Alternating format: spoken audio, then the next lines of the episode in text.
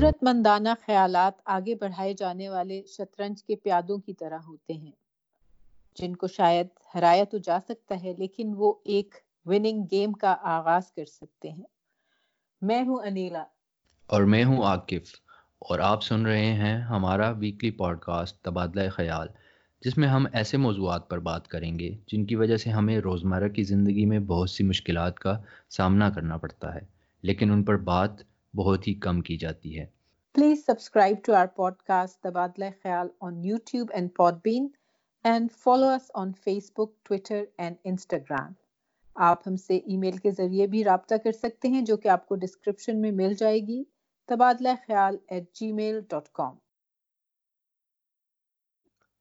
سامعین تبادلہ خیال میں آپ کو ایک مرتبہ پھر خوش آمدید۔ آج کے پروگرام میں ہم پچھلے پروگرام والا جو موضوع ہے، اس کو جاری رکھیں گے۔ انٹالرنس ان آر سوسائٹی یعنی کہ ہمارے معاشرے میں عدم رواداری اور عدم برداشت کے جو رویے ہیں۔ پچھلے پروگرام میں ہمارے ساتھ موجود تھے ڈاکٹر حیدر شاہ، جن کے ساتھ ہم نے تبادلہ خیال کیا تھا کہ کیا وجوہات ہیں کہ ہمارے معاشرے میں عدم برداشت اور عدم رواداری پائی جاتی ہے۔ اس کی مختلف اقسام کیا ہیں؟ آج کے پروگرام میں بھی ہمارے ساتھ ڈاکٹر حیدر شاہ موجود ہیں۔ اس کے علاوہ ہم نے ڈاکٹر پرویز ہود بھائی کو بھی مدعو کیا ہے اور ان سے بھی ہم یہی سوالات چیں آج کی ایپیسوڈ میں ہم وہیں سے اپنی گفتگو کا آغاز کرتے ہیں۔ حیدر اس میں اب میرا خیال ہے ہم تھوڑا سولوشنز کی طرف بھی چلیں۔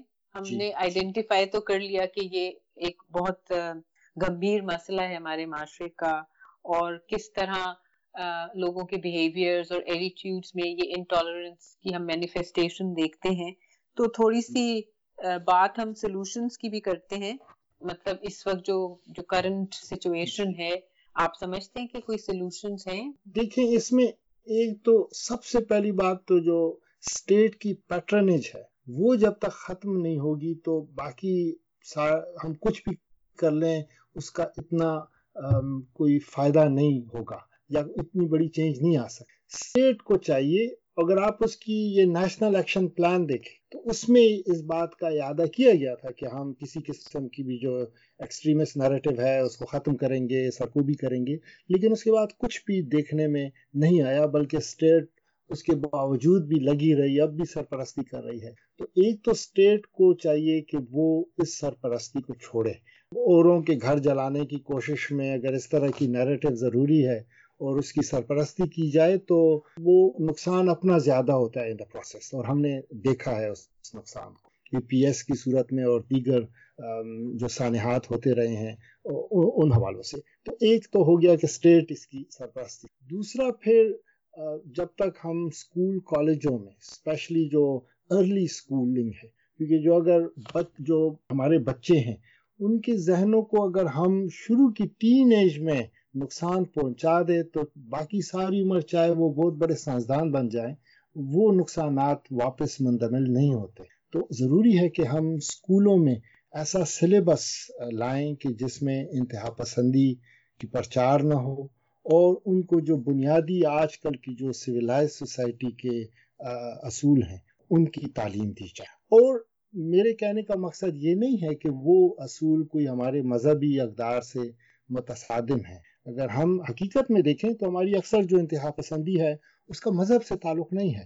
اگر میں ایک مثال اکثر دیتا ہوں کہ اگر آپ قرآن شریف میں دیکھیں تو سود کے متعلق بڑی کلیئر آیات ہیں کہ جو سود کا کاروبار کریں تو وہ اللہ و رسول کے خلاف جنگ کر رہا ہے۔ لیکن ہم نے کبھی یہ نہیں دیکھا کہ جا کے کسی نے بینک کو بند کرنے کی کوشش کی ہو، سب، ماشاءاللہ سود کے کاروبار سے استفادہ بھی کر رہے ہیں، ملک کی سطح پہ بھی اور باقی بزنس سطح پہ۔ تو جس چیز کا بڑا واضح ہے، اس پہ تو خاموشی ہے۔ اور جس چیز کا کوئی ذکر نہیں ہے، قرآن شریف میں، اس پہ ہم مرنے مارنے پہ تل جاتے ہیں۔ تو اس کا کوئی میرے خیال میں مذہب سے تعلق کم ہے۔ اور ہماری جو اندر دوسرے کو نیچا دکھانے کی یا خود کو زیادہ بڑا دکھانے کی جو ایک کوشش ہے، انسانی جبلت ہے بیسیکلی یہ اس کا تعلق اس سے ہے۔ تو ہمیں یہ بھی کوشش کرنی چاہیے کہ ہم یہ message we put it across کہ یہ بیسیکلی ہم کوئی ریلیجن کی خدمت نہیں کر رہے ہوتے بلکہ ساری دنیا میں اپنے ریلیجن کو بدنام کر رہے ہوتے۔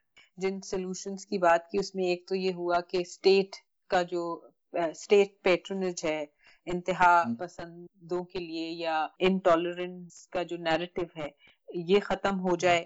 اس کے ساتھ ساتھ آپ نے کہا کہ بچوں کو جدید سائنسی بنیادوں پر جو ہے تعلیم دینا جو ہے بہت ضروری ہے تاکہ ان کے اندر کرٹیکل تھنکنگ کی ایبلٹی جو ہے اس کو انکلکیٹ کیا جا سکے ڈیولپ کیا جا سکے۔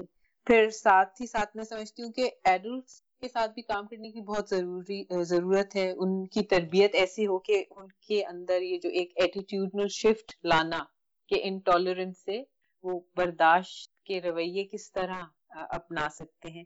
اس میں حیدر آپ کا کیا خیال ہے کہ تفریحی سرگرمیاں ہو آرٹ اور کلچر ایسی چیزوں کو پروموٹ کیا جائے اس میں لوگوں کو انوالو کیا جائے تو اس سے کچھ انٹالرنس میں آپ کا کیا خیال ہے؟ کمی آ سکتی ہے؟ جی جی میں آپ نے صحیح نشاندہی کی کہ بنیادی طور پہ تو ہم کو تفریح چاہتے ہیں، لائف میں ہم خوش رہنا چاہتے ہیں۔ تو جب ہمیں باقی کسی ذریعے سے تفریح نہ مل رہی ہو تو پھر ہم ڈسٹرکٹیو قسم کی ایکٹیویٹیز میں اپنے لیے تفریح کا سامان ڈھونڈتے ہیں۔ تو اگر اسکولوں میں اسپورٹس کی فیسلٹیز ہوں ایکسٹرا کریکولر ایکٹیویٹیز کی فیسلٹیز ہوں اسٹوڈینٹس کو انکریج کیا جاتا ہو، تو میرے خیال میں اس کا بھی اس میں پازیٹیو اثر ضرور ہوگا۔ میرا خیال ہے کہ اس کے ساتھ ساتھ ہمیں جو سلیبس ہے، اس میں بہت ساری چینجز کرنے کی ضرورت ہے۔ ماہرین تعلیم کو بیٹھنا چاہیے اور دیکھنا چاہیے کہ کون سی چیزیں ہم اپنے بچوں کو غلط پڑھا رہے ہیں۔ کیونکہ بہت ساری ایسی چیزیں جو کہ ہسٹوریکلی انکوریکٹ اور اس کے علاوہ بہت ساری ایسی چیزیں ہیں جو کہ ایک جو جدید معاشرے ہیں یا جو سویلائزڈ ترقی یافتہ معاشرے ہیں، ان میں آج کل کے زمانے میں ناقابل سمجھ ہیں عقل سے باہر ہیں اکیسویں صدی میں کہ جس طرح آپ دیکھیں کہ ہماری کچھ ٹیکسٹ بکس میں پڑھایا جاتا ہے کہ ہندو بنیا جو ہے وہ ایک مکار شخص ہے بغل میں چھری اور منہ میں منہ پر رام رام اور شروع سے وہ چوتھی پانچویں جماعت کی ایک کتاب ہے اس میں یہ بات بچے کے ذہن میں ڈال دی جاتی ہے کہ ہندو جو ہے وہ ایک تو کافر ہے اور اوپر سے وہ مکار ہے اور اس سے بچ کے رہو۔ تو وہ نفرت ہے اس کے ذہن میں، اس کے ذہن میں خوف بھی پیدا ہو گیا اب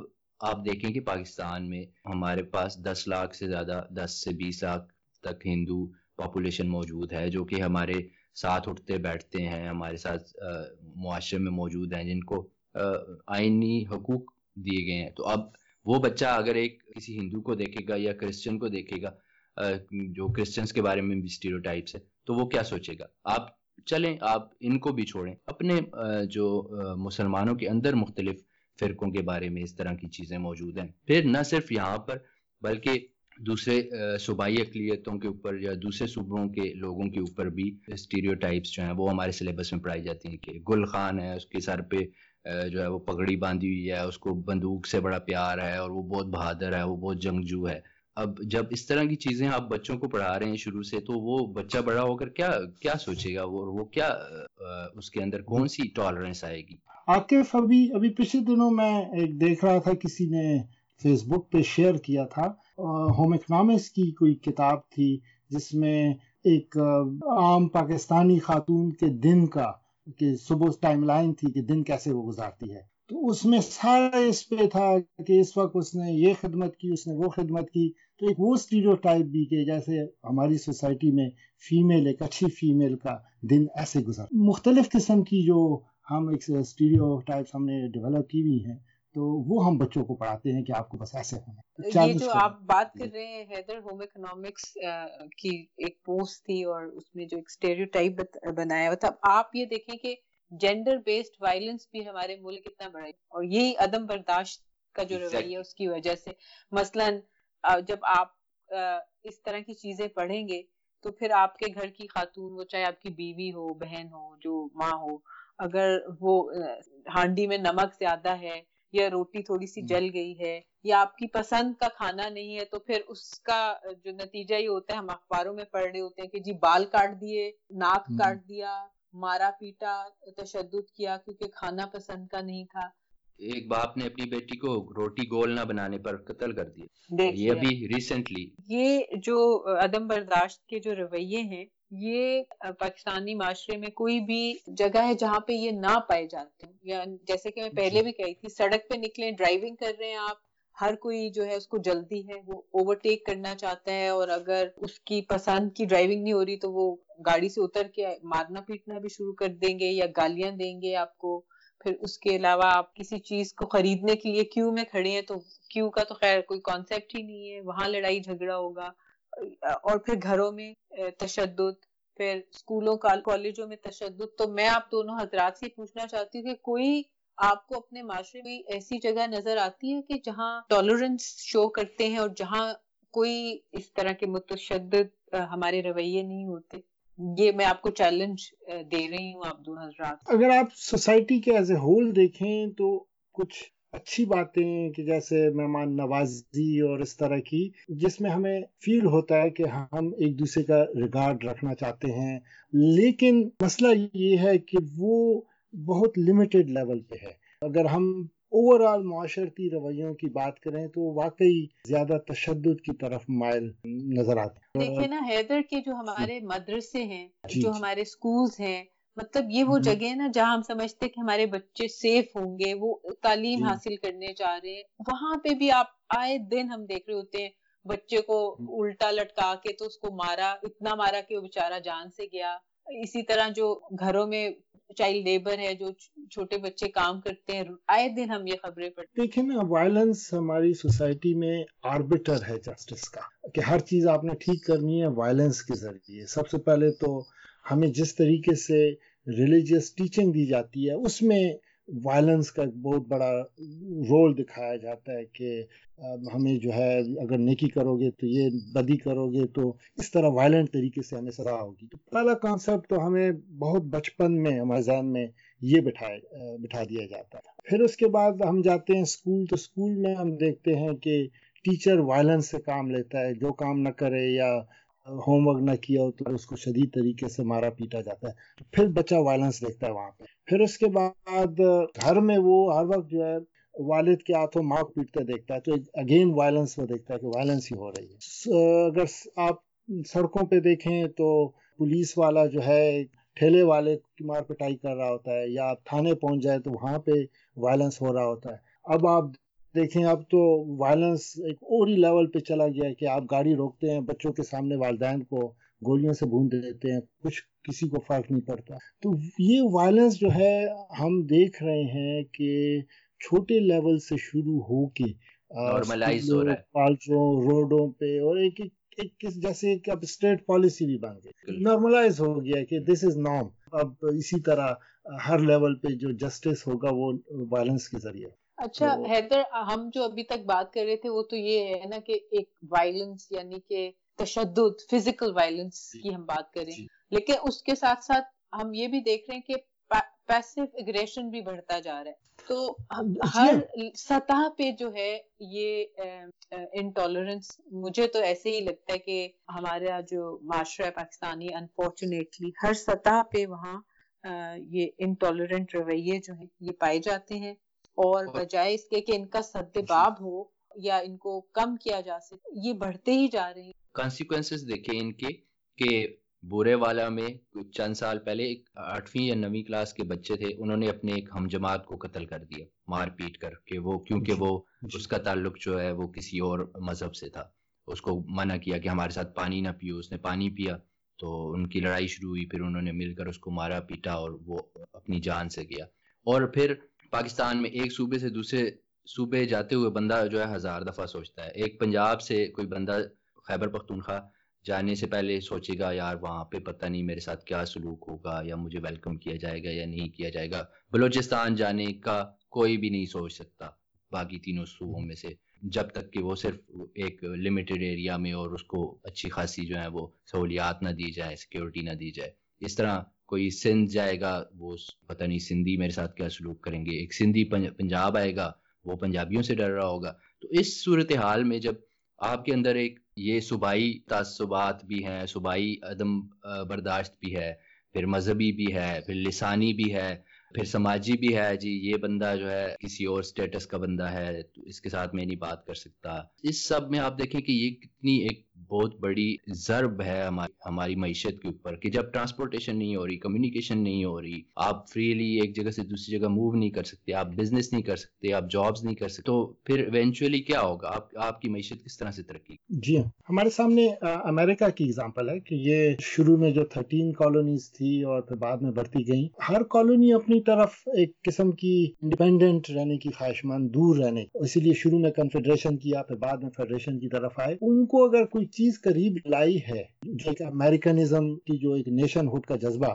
وہ معیشت لائی ہے۔ سب کا انٹرسٹ جو ہے، اپنی یو ایس اکانومی کے ساتھ ہے، وہ ایک دوسرے کے ساتھ ٹریڈ کرتے ہیں۔ تو وہ ہے کہ جو ان کو قریب لانے میں جس نے مدد کی۔ تو اگر ہمارے ہاں بھی ہسٹوریکلی کیونکہ یہ مختلف صوبے تھے مختلف اکنامک لیول پہ تھے، تو ضرورت اس بات کی تھی کہ ان کے درمیان انٹیگریشن لائی جائے۔ تھرو اکنامک ڈیولپمنٹ تو ایک تو وہ اکنامک ڈیولپمنٹ بھی نہیں ہو سکی۔ ہماری ترجیحات دنیا کو ٹھیک کرنے میں لگ گئی۔ کبھی آپ اڑوس میں، کبھی پڑوس میں، کہیں دور۔ تو اپنی حالت ٹھیک کرنے کی ہم نے کبھی غور سے سوچا نہیں۔ تو چونکہ ہماری معیشت ٹھیک نہیں ہوئی، اس لیے علاقے ابھی تک معاشی طور پہ یکساں حیثیت کے نہیں ہیں۔ تو اس لیے ان میں دوریاں بھی اسی طرح موجود ہیں۔ میرے خیال میں اگر معیشت بہتر ہو جائے تو شاید اس کا جو ٹرن افیکٹ یہ بھی ہو سکتا ہے کہ جو ایکسٹریمزم ہے، جو ایک دوسرے کے خلاف عصبیت ہے، تو یا تعصب ہے۔ وہ ختم ہو سکتا لیکن آپ یہ دیکھیں نا کہ اسٹیٹ جو ہے وہ بجائے اس کی کہ لوگوں کو ڈسکریج کرے یا ایون نیوٹرل رہے اسٹیٹ نے خود ایسے قوانین بنائے ہوئے ہیں ہمارے آئین کے اندر ایسی شکیں موجود ہیں جو کہ تعصب کو پروموٹ کرتی ہیں ڈسکریمنیشن کرتی ہیں against minorities against faith minorities religious minorities اس کے علاوہ صوبائی جو ہے پروونشل مائنورٹیز اور پھر قوانین ایسے بنائے ہوئے ہیں کہ جو فیسیلیٹیٹ کرتے ہیں جو ہیٹرز ہیں یا وائلنس کے پروموٹرز ہیں ان لوگوں کو جی۔ بچانے کی کوشش کرتے ہیں بجائے بجائے اس کے کہ ان لوگوں کو ڈسکریج کریں۔ کی بات درست ہے لیکن دیکھیں قوانین تو آرگینک ہوتے ہیں نا کوئی کہیں سے اٹھ کے گر کے ہمارے اوپر تو نہیں پڑے نا ہم ہی نے بنائے ہیں۔ قوانین کیا ہیں؟ وہ ایک کسی خاص وقت میں لوگوں کی جو ایک کنسنسس اس کی ترجمان ہوتا اب یہاں پہ کسی زمانے میں آپ thirteen year old fourteen year old میں میرج کر سکتے تھے۔ اگر آپ شیکسپیئر کے ڈراموں میں دیکھیں تو اس میں عمر ہوتی تھی تھرٹین فورٹین ایئر یا آپ اکثر ناولز میں دیکھیں پرانے وقتوں کی تو۔ لیکن اب اگر آپ یہی کام اب کریں گے تو آپ یہاں پہ سنگین قسم کا جرم کریں گے۔ کیونکہ اب لوگوں کی یہاں وہ آئیڈیاز ڈفرینٹ ہیں تو اس لیے قانون بھی ڈفرینٹ ہو گیا۔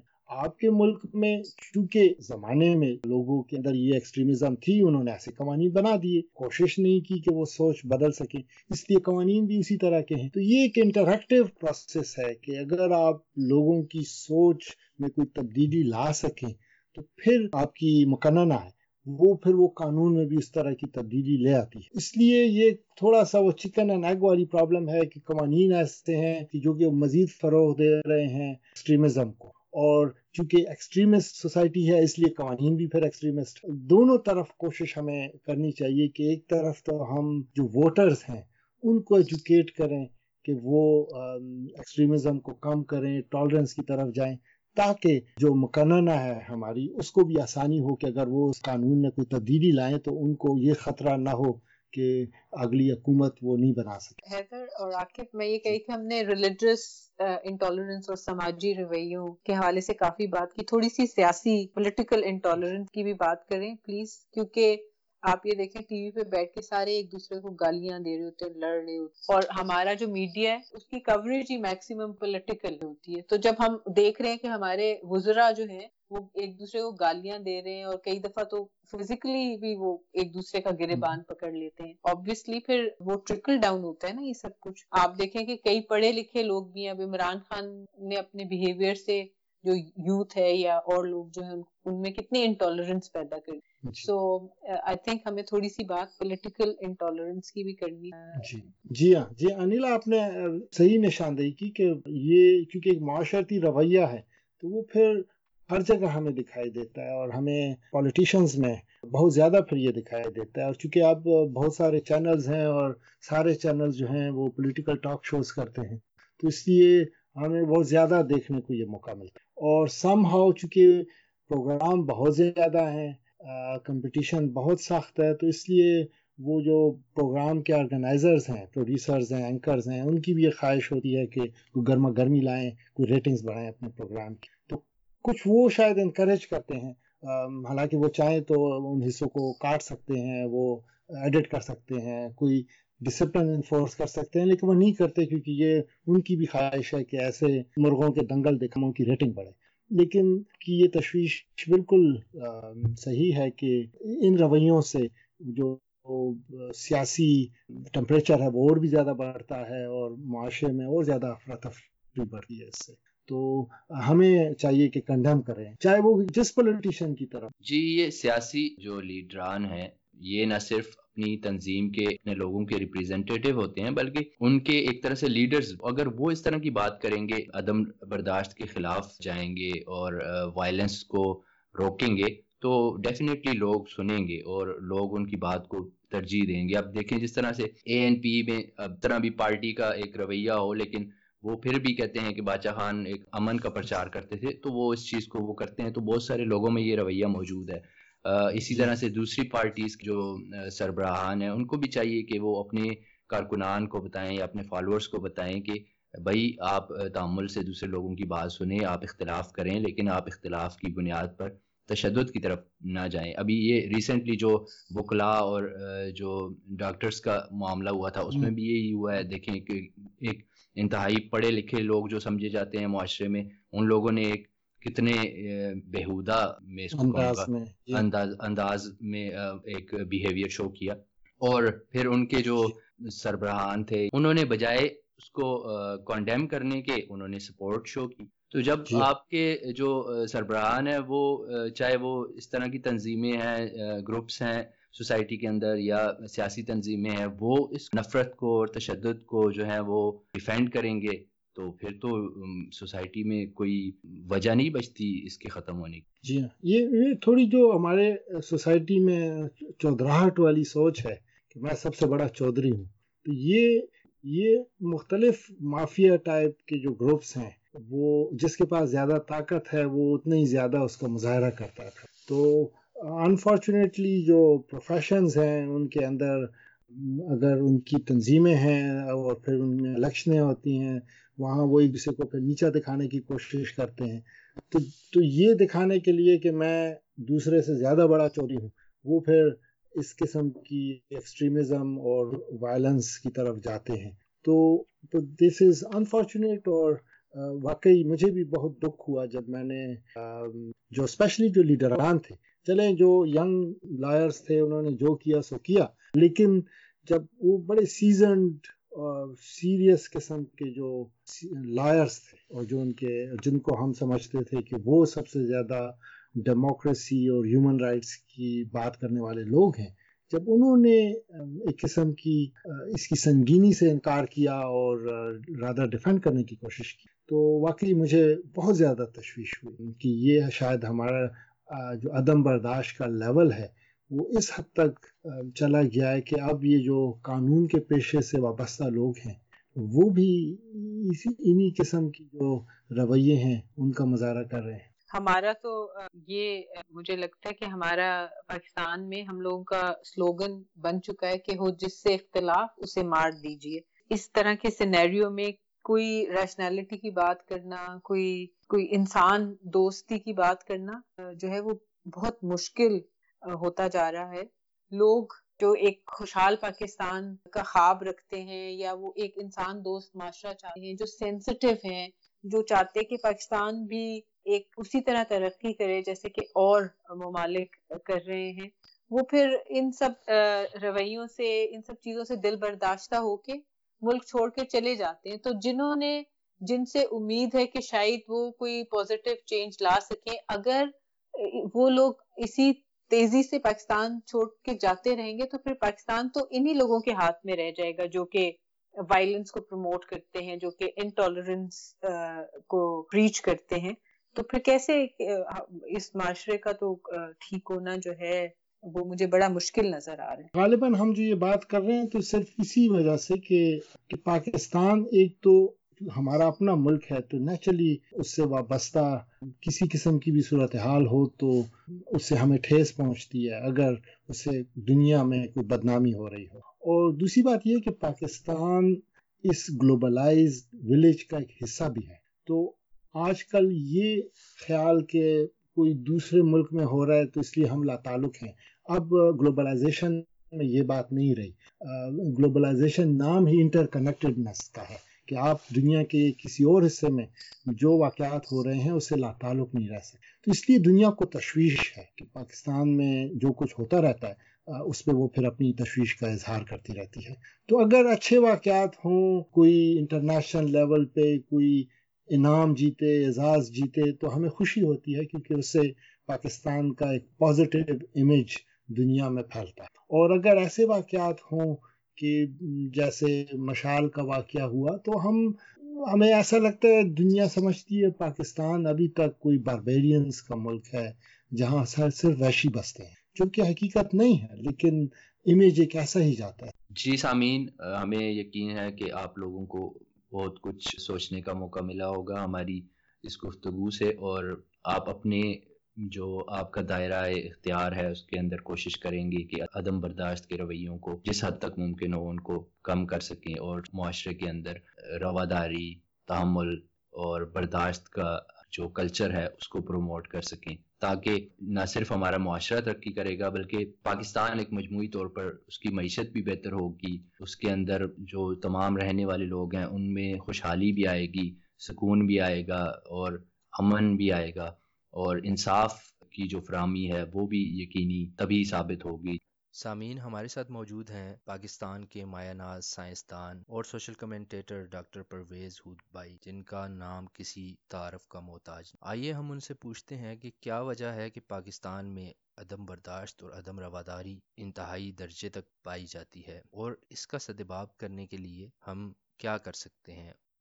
عدم برداشت اور عدم رواداری ہر روز ہم ان گنت مثالیں دیکھتے ہیں اپنے اطراف میں۔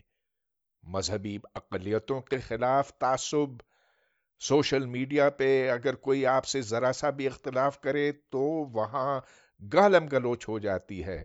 اور اسی طرح اگر کوئی معمولی سا بھی ٹریفک کا حادثہ ہو، کچھ ہلکی سی خراش بھی لگ گئی ہو، تو ایسے لگتا ہے کہ قیامت برپا ہو گئی ہے۔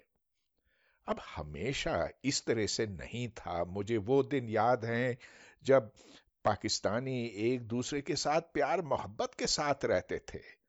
آخر کیا چیز ہے جو بدلی ہے؟ ایک وجہ تو یہ ہے کہ آبادی بے حساب بڑی ہے۔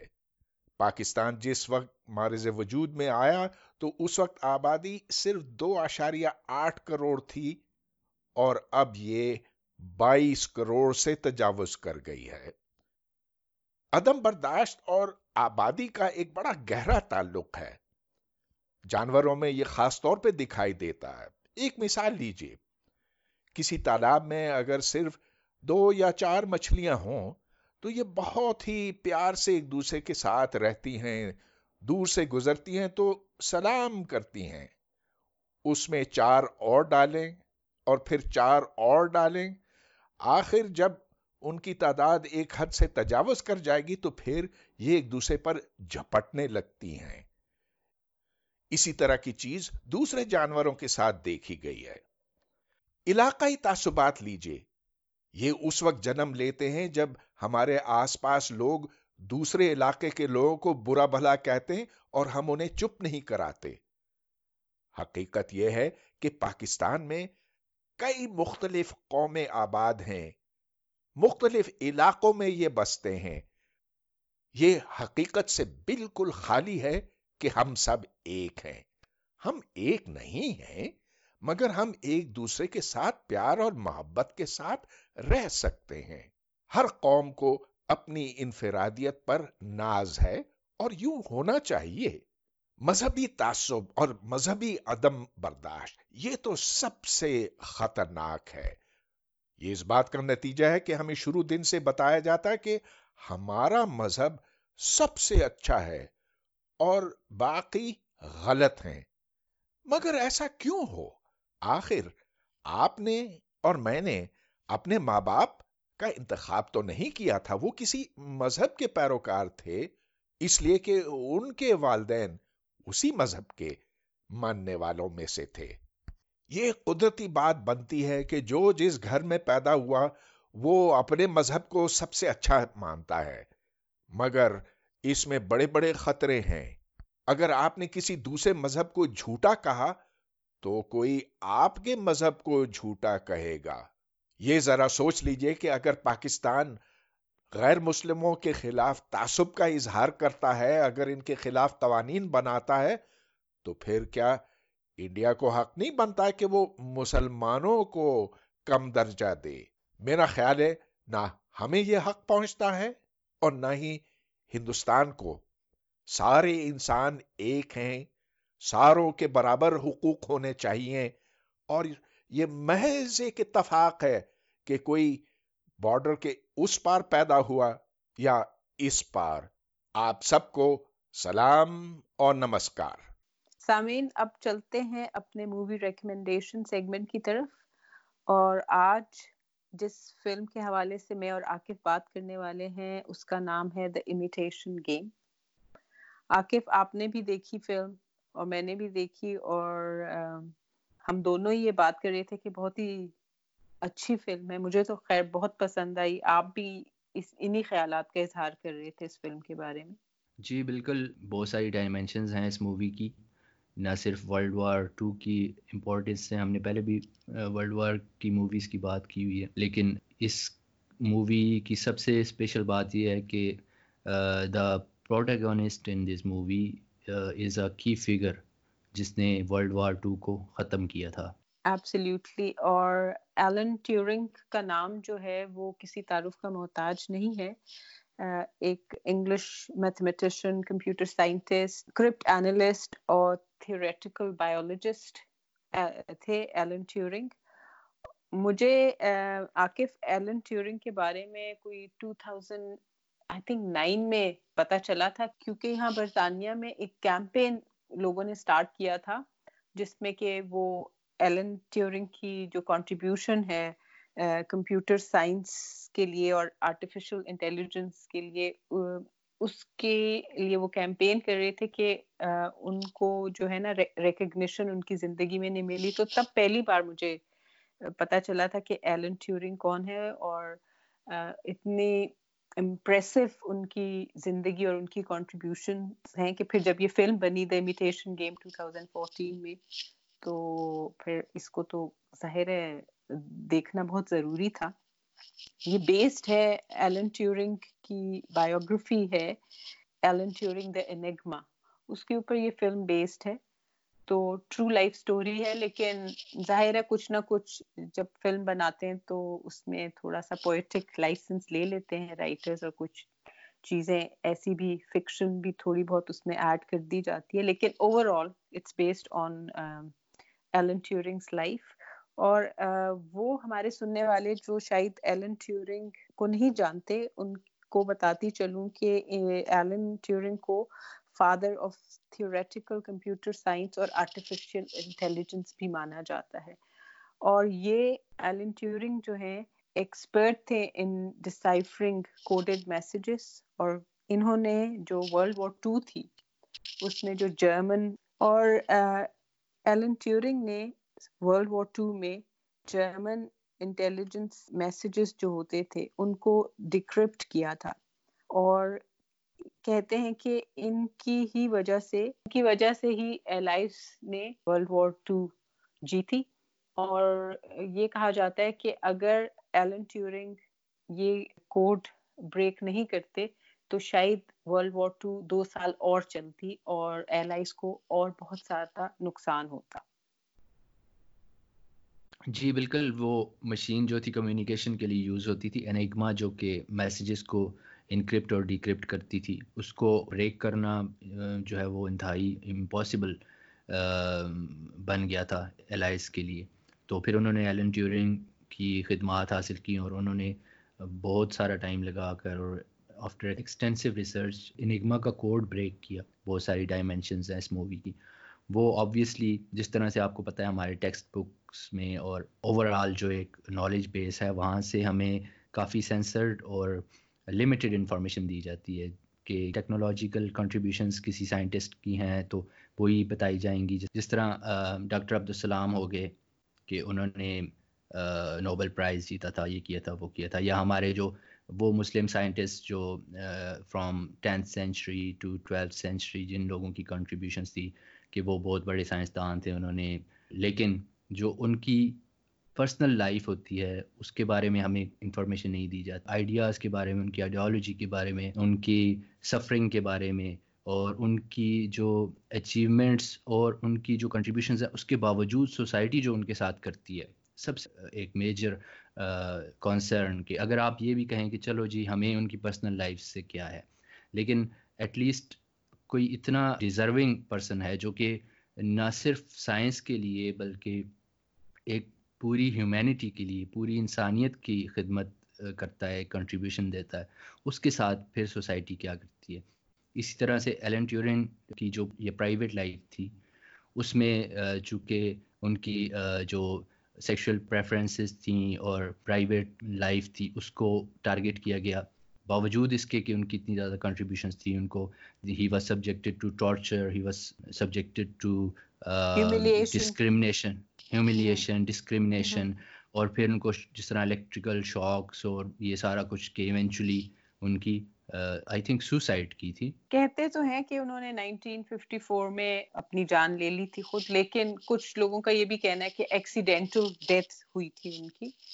ظاہر ہے سائنسدان تھے، ان کے گھر میں کیمیکلز وغیرہ بھی ہوتے تھے تو کچھ لوگوں کا کہنا ہے کہ سائنائٹ تھا ان کے گھر میں اور ایکسیڈینٹل ان کی وہ سیب میں سائنائٹ جو ہے لگ گیا تھا اور وہ سیب انہوں نے کھایا تو ان کی ایکسیڈینٹل ڈیتھ ہوئی۔ بہرحال یہ ڈبیٹیبل سی بات ہے۔ جیسے بھی ان کی ڈیتھ ہوئی۔ عاقف جب میں نے یہ فلم فرسٹ ٹائم دیکھی تھی تو میں کافی دن تک ڈسٹرب بھی رہی اور فلم دیکھتے ہوئے مجھے کافی رونا بھی آیا۔ کیونکہ یہ ایک برٹش سائنٹسٹ تھے، لیکن جس وقت میں یہ رہ رہے تھے اور کام کر رہے تھے، اس دور میں ہومو سیکسولیٹی جو ہے، وہ ایک کرمنل افینس تھی اور گروتھ ان ڈیسنسی اس کو مانا جاتا تھا اور پروسیکیوٹ کیا جاتا تھا اس حوالے سے لوگوں کو۔ اب ظاہر ہے، اب وقت چینج ہو گیا ہے، لیکن آپ یہ دیکھیے نا کہ ایلن ٹیورنگ کی لائف میں ان کو اس چیز کے لیے پنش کیا گیا جو کہ آج برطانیہ میں یا بہت ساری دنیا کے ممالک میں ہومو سیکشولیٹی جو ہے، اب وہ ایک کرائم نہیں ہے۔ اس کے لیے لوگوں کو پنش نہیں کیا جاتا۔ اور اسی وجہ سے گارڈن براؤن نے جب یہ فلم ہاں جی جب یہ فلم ریلیز ہوئی تھی تو وہ برطانیہ کے پرائم منسٹر تھے تو انہوں نے ایکنالج کیا تھا کہ ٹیورنگ جو ہے بڑا ان کا کنٹریبیوشن تھا۔ انہوں نے یہ کہا تھا کہ ہی ڈیزروڈ سو مچ بیٹر اور برطانوی حکومت کی جانب سے ایک آفیشل اپولوجی گارڈن براؤن نے ایشو کی تھی۔ کچھ سالوں بعد برطانیہ کی جو ملکہ ہیں انہوں نے بھی ایلن ٹیورنگ کو رائل پارڈن دی کیونکہ ظاہر ان کو پروسیکیوٹ کیا گیا تھا 1952 میں۔ لیکن میں پرسنلی جو معافی اپولوجی ہے وہ تو بہت اچھی بات ہے لیکن یہ پارڈن جو ہے اس سے مجھے اختلاف ہے کیونکہ پارڈن کا کیا مطلب ہے؟ مجھے اس بات سے بڑا اختلاف ہے۔ پارڈن بلکہ لینی چاہیے تھی ان سے مانگنی ہاں ایگزیکٹلی اپولوجی ہونی چاہیے نا۔ پارڈن نہیں جو کہ گارڈن براؤن نے برطانوی حکومت نے تو اپولوجی مانگ لی، لیکن جو رائلٹی ہے، انہوں نے، ظاہر ہے وہ کیسے اپولوجائز کریں؟ مگر بہرحال اس بات سے مجھے اختلاف ہے اور مرتے دم تک رہے گا۔ اور میں سمجھتی ہوں کہ L G B T I rights کی جو آرگنائزیشنس ہیں، ان کو اس ایشو پہ یقیناً کچھ بات کرنی چاہیے۔ بہرحال فلم کی طرف چلتے ہیں Aqif actor Benedict Cumberbatch جنہوں نے کہ ایلن ٹیورنگ کا کردار نبھایا، بہت ہی ایکسیلنٹ ان کی پرفارمنس تھی۔ یہ فلم اس فلم کی کہانی کو جس طرح ہم تک پہنچایا گیا ہے وہ بھی بہت ہی ایک اسکلفل طریقے سے یعنی کہ تین تین حصوں میں بتایا جا رہا ہے۔ ایک وہ ٹائم دکھایا جا رہا ہے کہ جب ایلن ٹیورنگ کو کے گھر میں چوری ہوتی ہے اور پھر پولیس انویسٹیگیشن شروع کرتی ہے۔ تو وہ آبویسلی نائنٹین ففٹیز کا زمانہ ہے اس ورلڈ وار ختم ہو چکی ہے اور وہ مینچسٹر یونیورسٹی میں پروفیسر کے طور پر کام کر رہے ہیں۔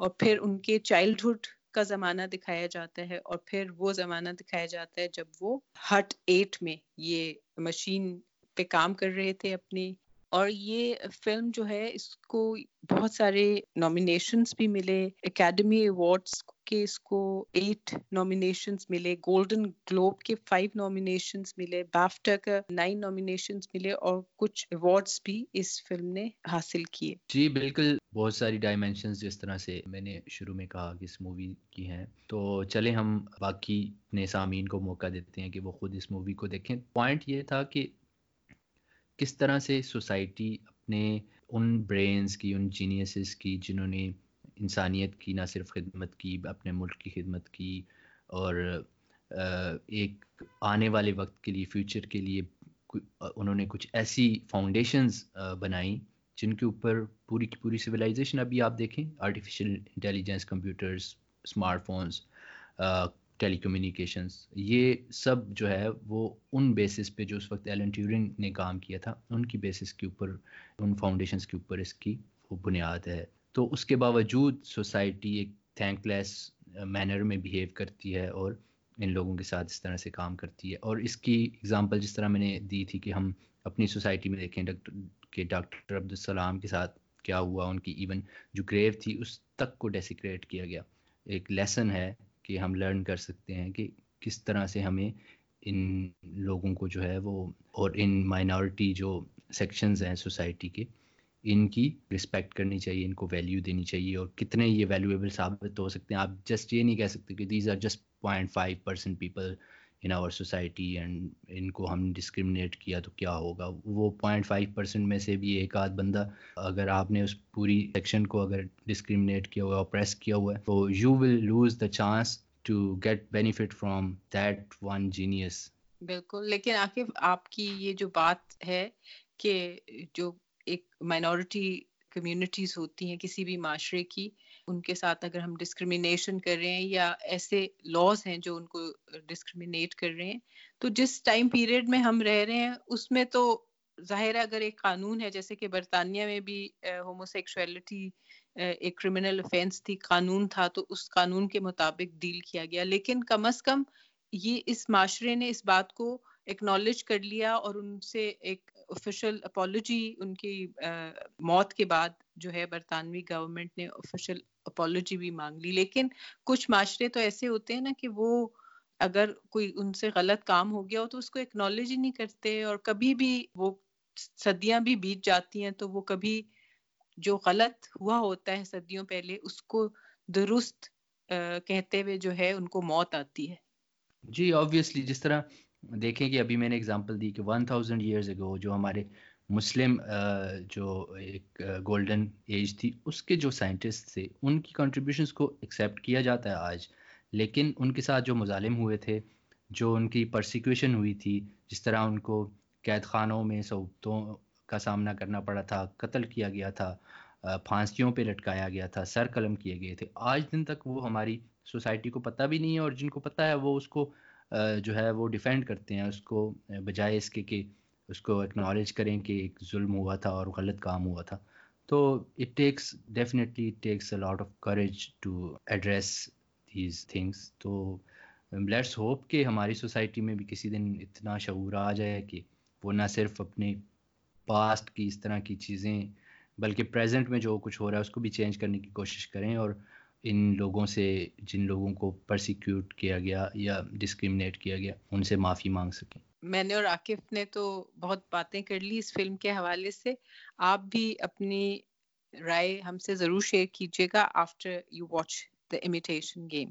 Bushra thank you very much for joining us today تو آپ سے ہم ہمیشہ پوڈ کاسٹ میں ایک گانا سنتے ہیں۔ آج کے پوڈ کاسٹ میں آپ ہمیں کیا سنانے والی ہیں؟ انیلا، آج کے پوڈ کاسٹ کا تو مجھے انتظار تھا۔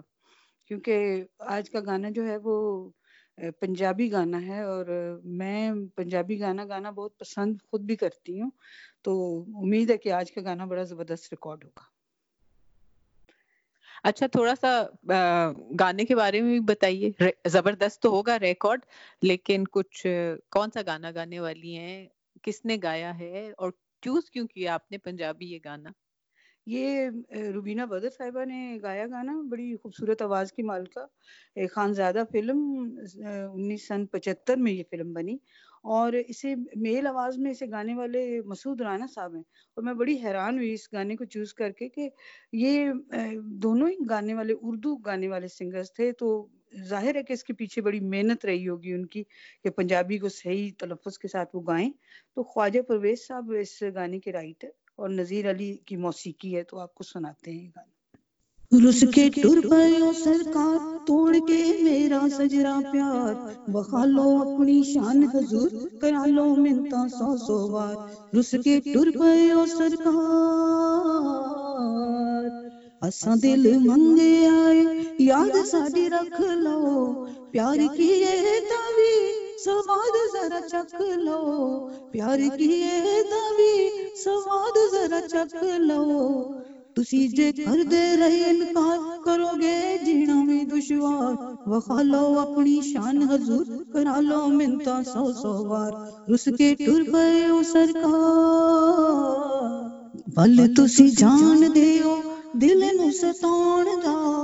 ہن کوئی طریقہ دسو یار نو مناون دا ہن کوئی طریقہ دسو یار نو مناون دا مار کے دنے نہ دی مار کرو نہ دل دے ٹوٹے چار وخالو اپنی شان حضور کرا لو منتا سو سو بار رس کے ٹر پیو سرکار توڑ کے میرا سجرا پیار بخالو اپنی شان حضور کرا لو منتا سو سو بار رس کے ٹر پیو سرکار واہ، بشرا بڑا مزے کا گانا ہے۔